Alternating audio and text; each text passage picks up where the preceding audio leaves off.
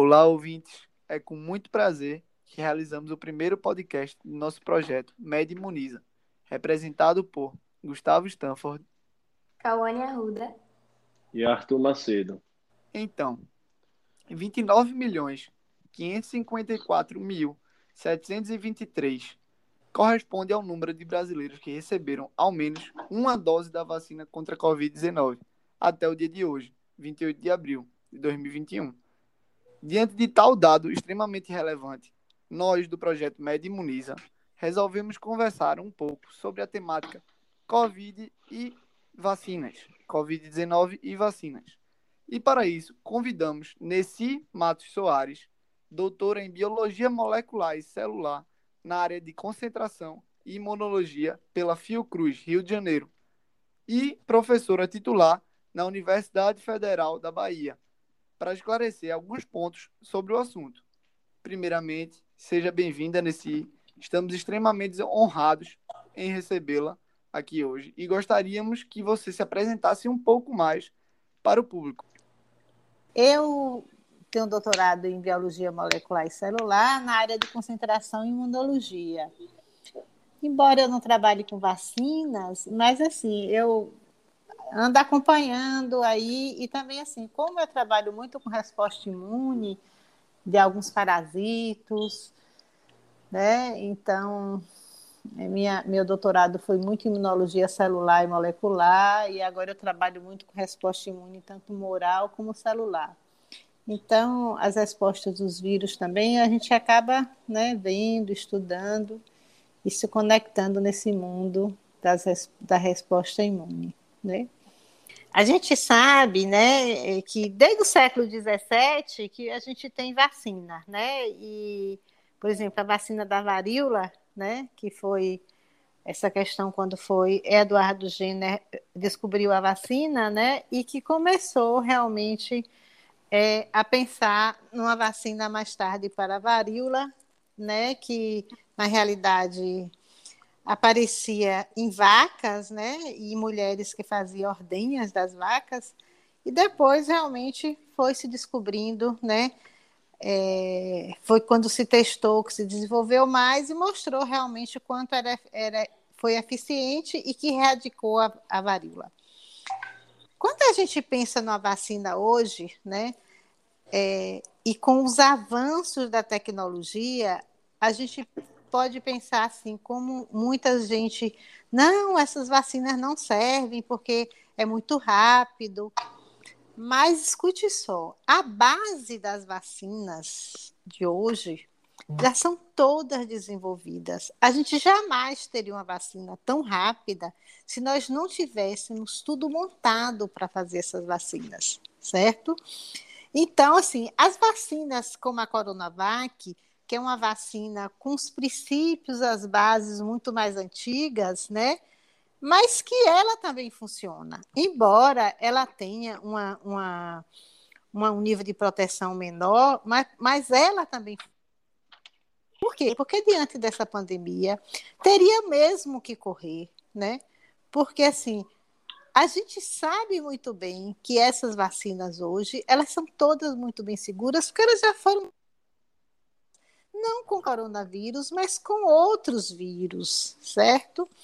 Por exemplo, a vacina da BCG, né, da, da, da tuberculose, ela tem o mesmo princípio da coronavac, só que ela, o vírus, não é um vírus, é um vírus atenuado. Já a coronavac é um vírus inativado, né, de produtos químicos que nenhuma pessoa vai correr risco de se infectar tomando a vacina, né?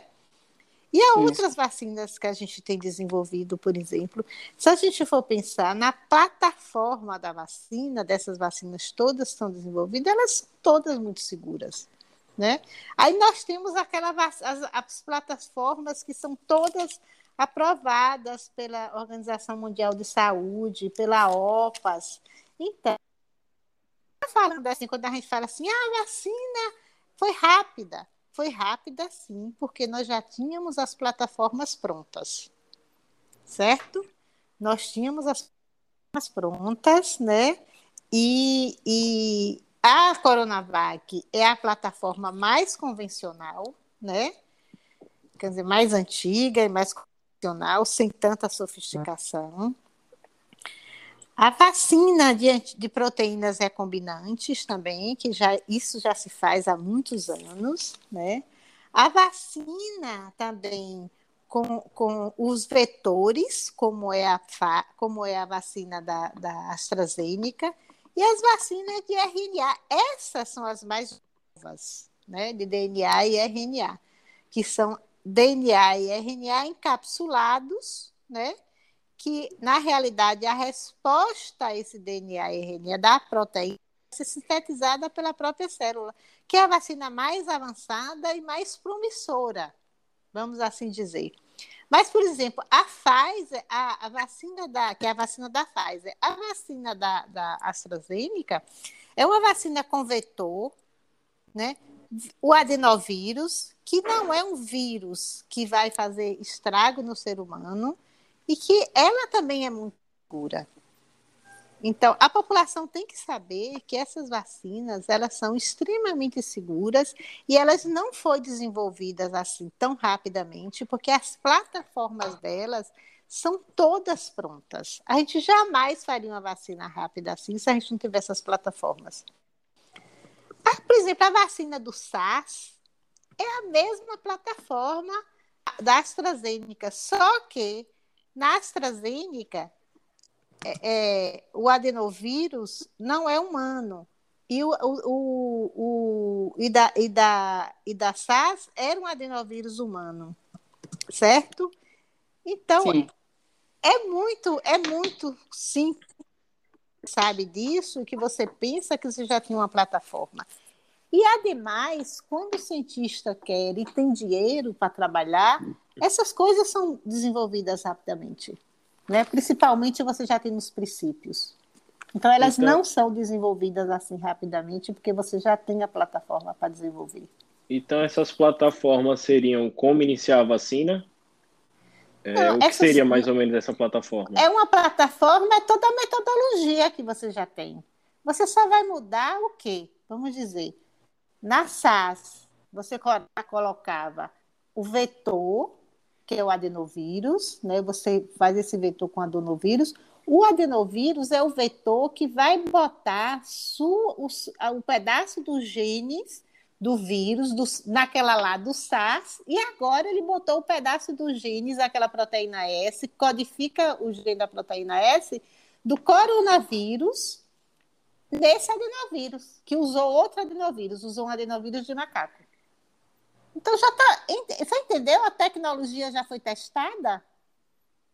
Sim, sim. A entendi. biologia molecular já foi testada ah. para isso.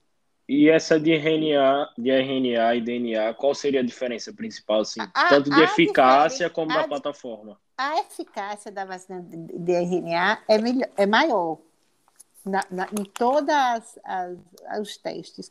Só que a RNA não tem esse, esse adenovírus. Ele é uma partícula encapsulada, né?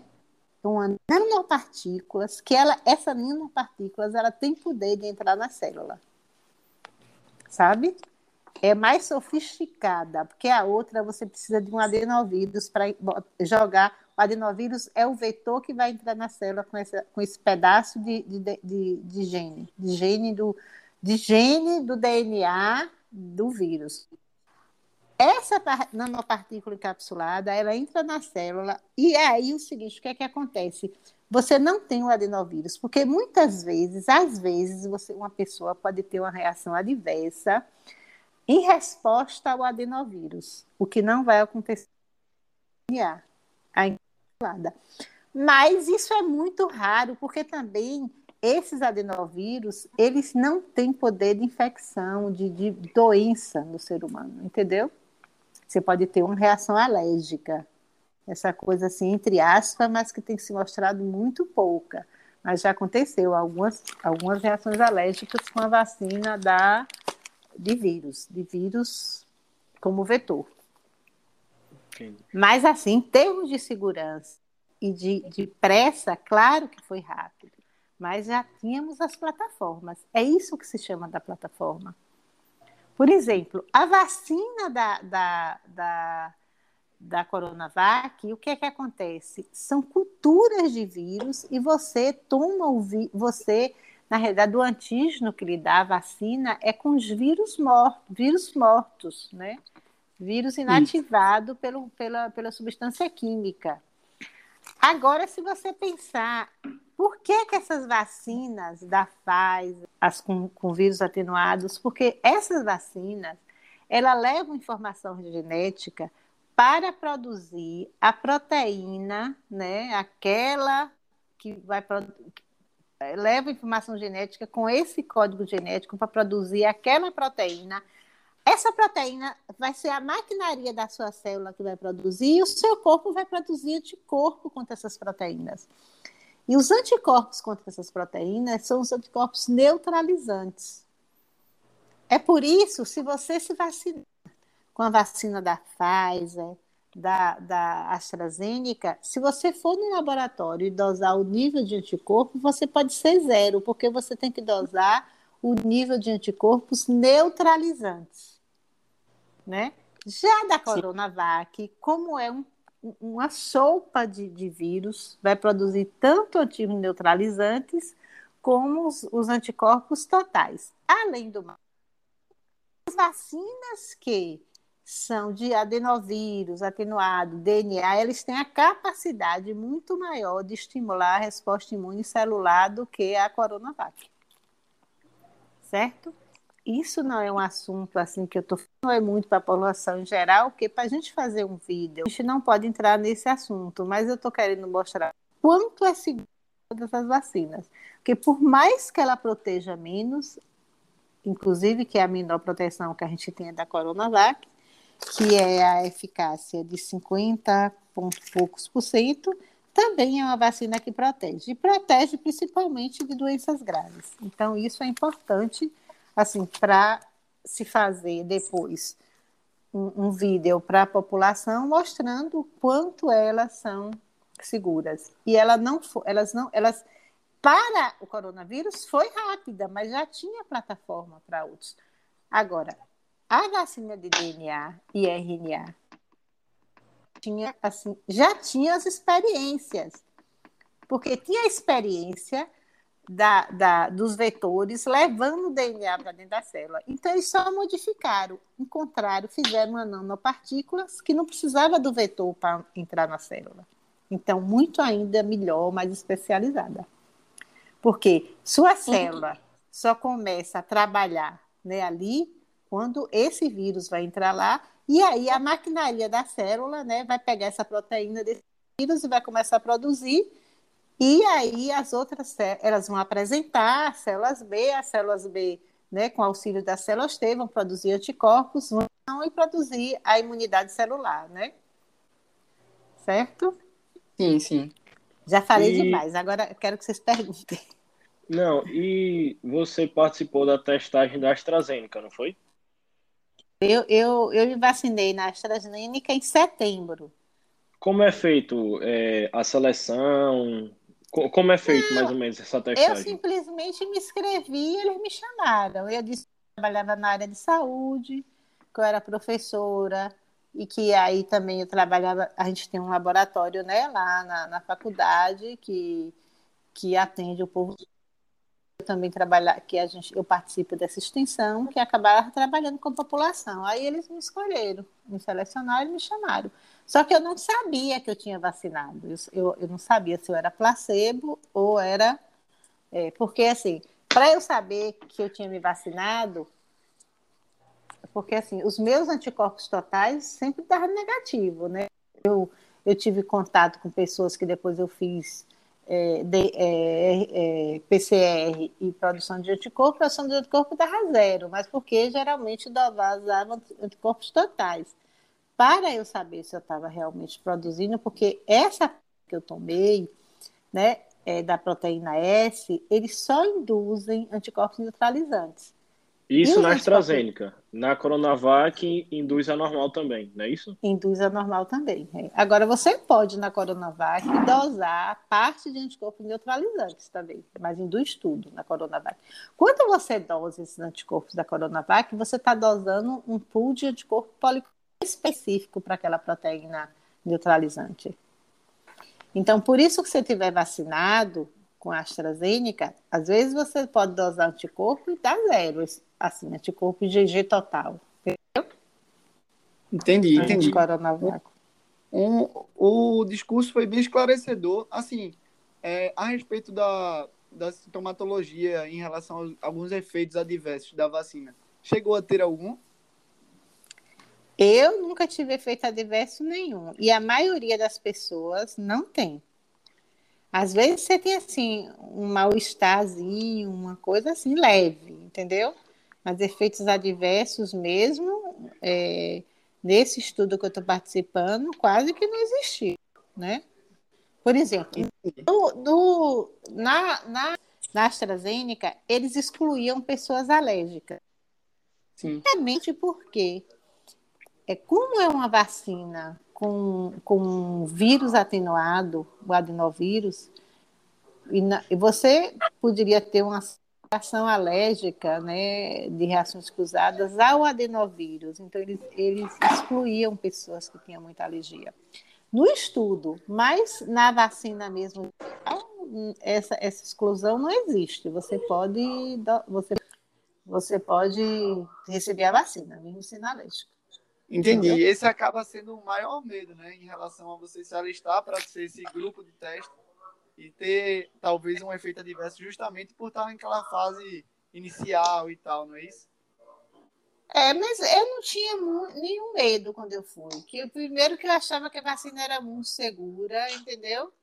E que Sim. esse adenovírus era um adenovírus que não, não, não existe efeito em ninguém, não, não, não produz doença, inclusive, em humano, entendeu? Mesmo aquele outro adenovírus que foi feito para SARS, que era o adenovírus de humano, ele mostrou que era bastante seguro, né?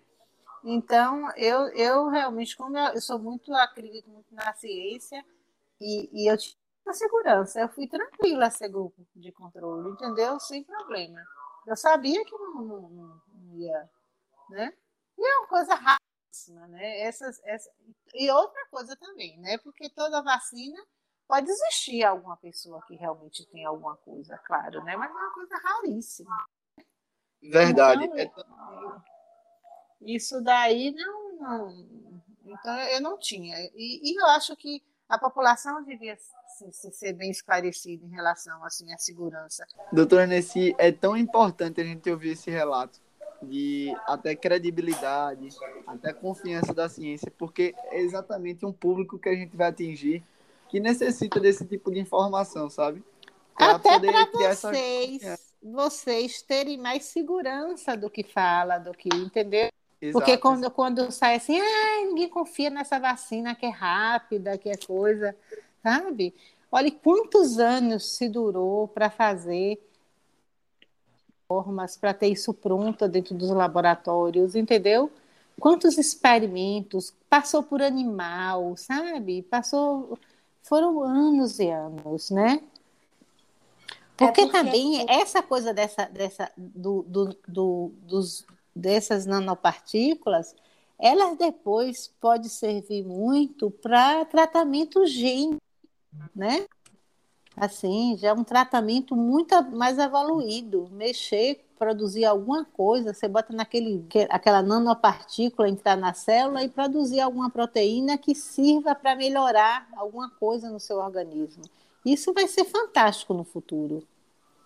No contexto da Covid-19, quando se fala que a vacina de Oxford ficou pronta em 10 meses, sabe-se que na realidade não é só isso, visto que o SARS-CoV ele esteve presente em 2002 na China, por exemplo, reforçando aparatos para o mecanismo da produção da vacina que a gente tem hoje. A vacina do SARS era essa mesma, só em vez, em vez dele ter colocado né, o gene que codifica a proteína S, que é uma, uma proteína que engloba o vírus do SARS, agora ele botaram a proteína do coronavírus. Entendeu? Sim, sim. Desse coronavírus que produz a, a, a porque a, coisa já estava toda pronta, né? Então não, foi em 10 meses. Mudaram só o, o pedaço que codifica a proteína protetora do coronavírus, a proteína S. Tem algumas vacinas com domínio menor, certo? Tem várias vacinas. Olha, para vocês terem ideia, sabe quantas vacinas têm sendo produzidas para o coronavírus? Eu acredito que muitas, viu? Tem, você, você, qual é o palpite? Quantas vacinas tem, vocês acham? Tem 256. Nossa. Com 74 em fase pré-clínica. Doutora Nessi, a gente importante também, a gente falou em relação às doses, não é isso? Hum. E, a gente, e a gente vê em relação à proteção individual, né? Assim, até que ponto a gente poderia é, dar credibilidade tos, da, das doses em proteção a longo prazo? Por exemplo, cada dose, assim, de determinadas vacinas, já se tem algum estudo em relação a isso? Não. É, por exemplo, inclusive, eu estou no estudo da Oxford, dia 5, eu, eu vou lá para São Rafael, como eu tenho já oito meses que eu me vacinei. Então, eles estão estudando se eu ainda tenho proteção, se eu tenho anticorpo, se eu tenho unidade celular, entendeu? Sim, sim.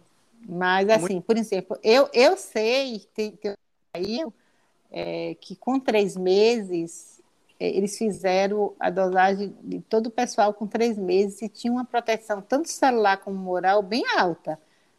Por isso que eles pegaram e, e, em vez de um mês, quando eu me vacinei, eu me vacinei com um mês depois. Eles agora aumentaram para três meses, né? Você vacina a primeira e depois de três meses é que você toma a segunda. Isso é a AstraZeneca, né? AstraZeneca, é, é, é. Entendeu?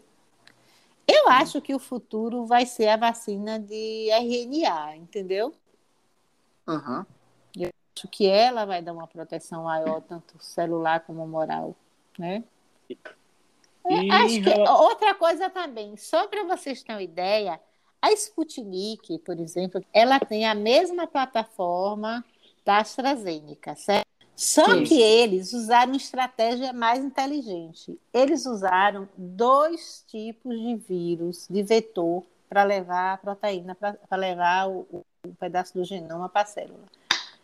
Porque aí essa questão da alergia, da resposta ao vírus, eles praticamente anulam, né? Nas, é, praticamente porque se você já tomou alguma coisa e você toma a segunda dose, é como assim, você tem uma alergia, aí você tem essa alergia, você sabe que quanto mais você se expõe, mais você faz, é, a alergia aumenta, né? Sim, sim. Então, sim. aí como eles pegaram, eles usaram dois vírus. A primeira dose você leva um adenovírus e a outra é outro adenovírus que leva, entendeu? Para que é, aquele, aquele adenovírus que você tomou primeiro, ele não tenha mais um reconhecimento para poder dar uma alergia na segunda, né? Mas mesmo essa questão da alergia, que é de uma resposta a, a esse vetor, é quase inexistente. Cuidado pela segurança e eficácia das vacinas. Eles têm pensado em tudo isso, né? É, quem trabalha no é, o Instituto de, de, de Produção de Vacinas da Rússia é muito conhecido, né?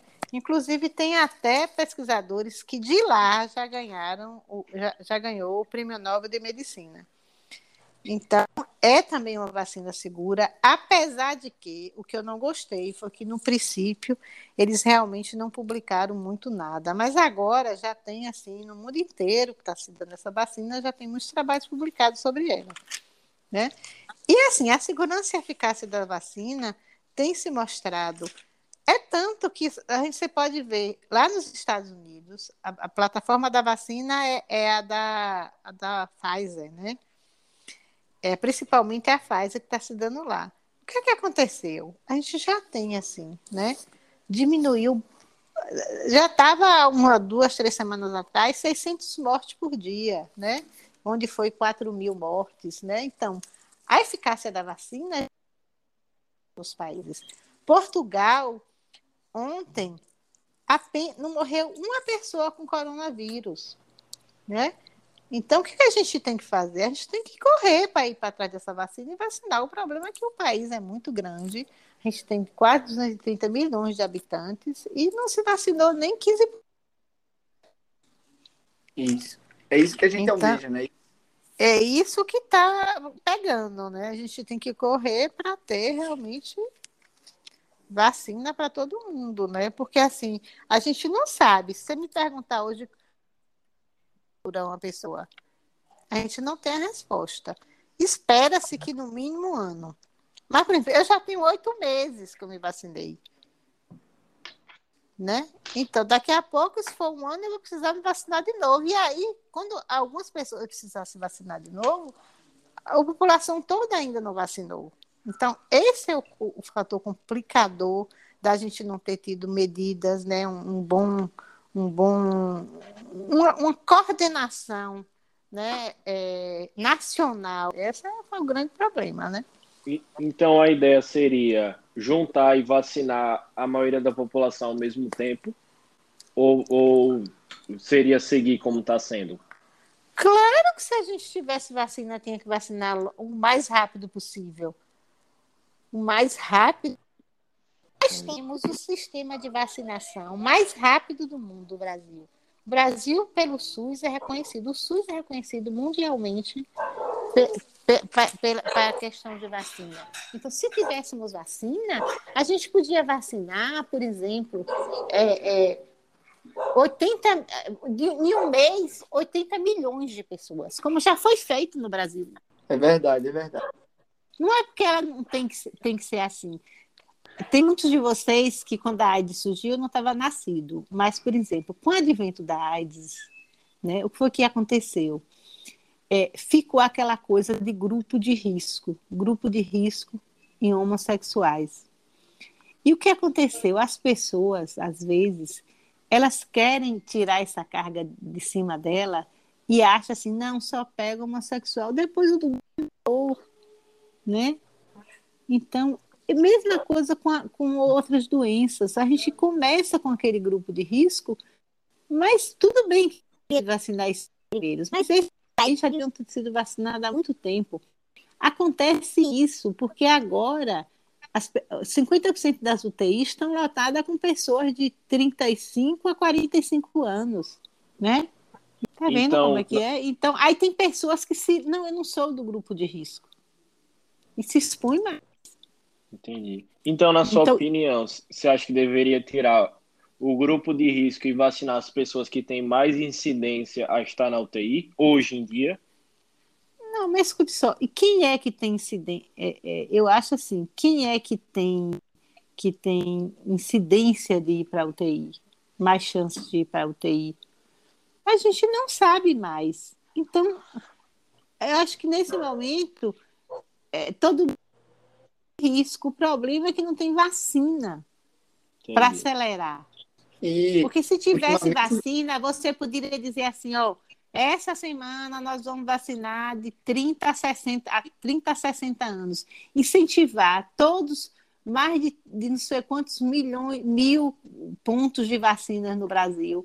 E botar todo mundo para vacinar e acelerar a vacina, porque se tivesse vacina, a gente estava vacinando então. Né? Mas não tem. É problema. Né? E outra coisa também que eu acho, assim, por exemplo, porque vocês, você pode, vocês podem ver como é que é, né? O que que ocorre no mundo em relação à vacina, né? Que seja um ponto de partida na cabeça de vocês que vão ser, ser médicos e que realmente tem que ter uma sensibilidade voltada para o social, né? E isso é muito importante, o que foi o SUS, o que é o SUS. O SUS não é aquele aquilo só que atende o paciente no hospital. No, o SUS é vacina, né? O SUS é controle. O SUS é muito maior do que um atendimento a um paciente.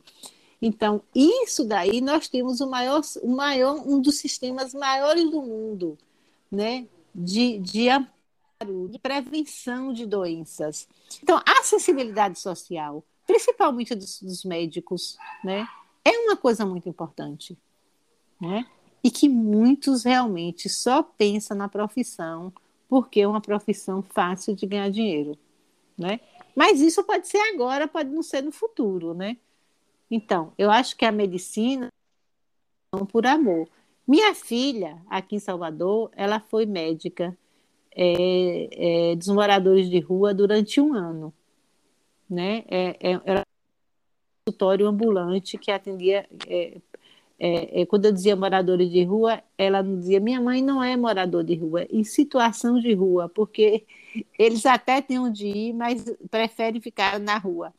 Então, todo esse entendimento social é importante para um profissional da medicina, entendeu? Que muitas vezes a maioria não tem, e é verdade, sabe? Então, aproveitando vocês que vão ser médicos, né? Lembrar disso, lembrar que nesses países mais desiguais do mundo não adianta a gente ter dinheiro sozinho. Então, por isso que as políticas públicas, as políticas sociais, né, é muito importante. Em relação ao coletivo, então, é porque a gente vê muita gente, né, negando em relação a não querer tomar vacina. Qual a importância, assim, de, do coletivo, de todas as pessoas tomarem vacina? E se a senhora soubesse um pouco também explicar aquelas pessoas que não podem tomar vacina, né? Certo. O que pode ocorrer não é que as pessoas não possam tomar vacina. É, pode ser que esses imunossupressores a depender do tipo de imunossupressão, a vacina não faça efeito. Uma pessoa imunossuprimida, né, ela não poderia tomar vacina quando a vacina era produzida com vírus atenuado, certo? Por quê?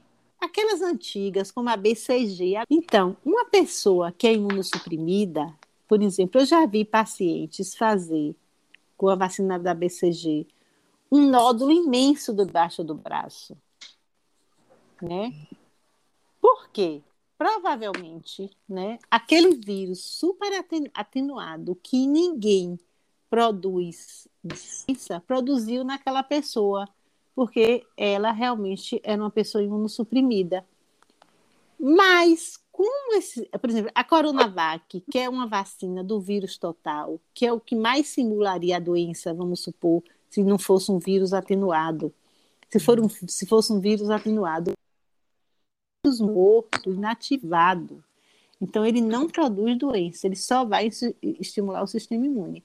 Então, a, as pessoas podem sim se vacinar, né? Nenhuma contraindicação, não, para esse pessoal que está que tá, que tá agora sim. Se va... Inclusive, algumas dessas vacinas têm que se mostrar do que ela menos efeito em pessoas mais idosas, porque as pessoas mais idosas têm um sistema imune já que não responde tão bem como os mais novos, né?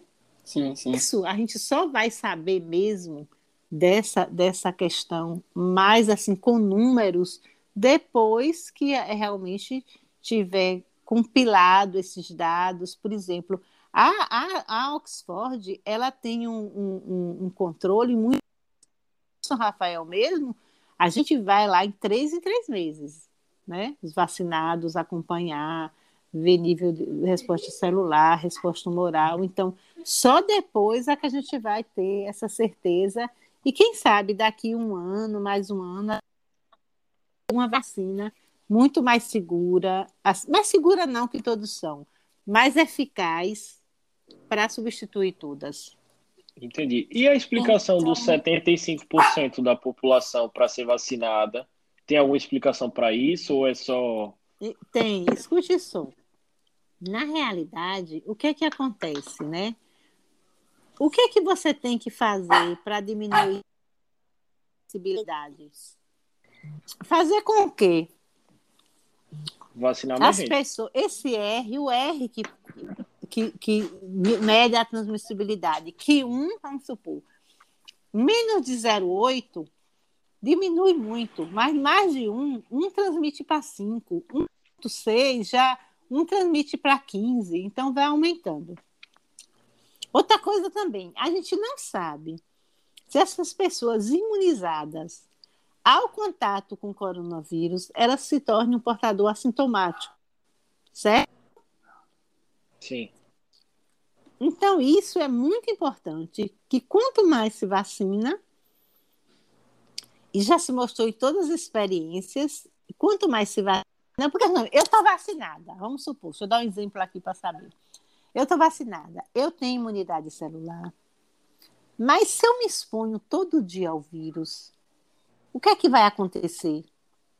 eu vou ficar, por exemplo, me expondo, tendo resposta, né? Eu, será que se eu pegar essa, se esse vírus de novo, por exemplo, ele não me produz doença, mas eu posso, né, transmitir esse vírus para outra pessoa? Eu estando vacinada? Eu acredito que sim, seria uma maior propagação, não é isso? Eu não, a que gente sim, de não uma forma sabe, mais fraca, não, não é isso? Não, ninguém sabe, não se Entendi. sabe.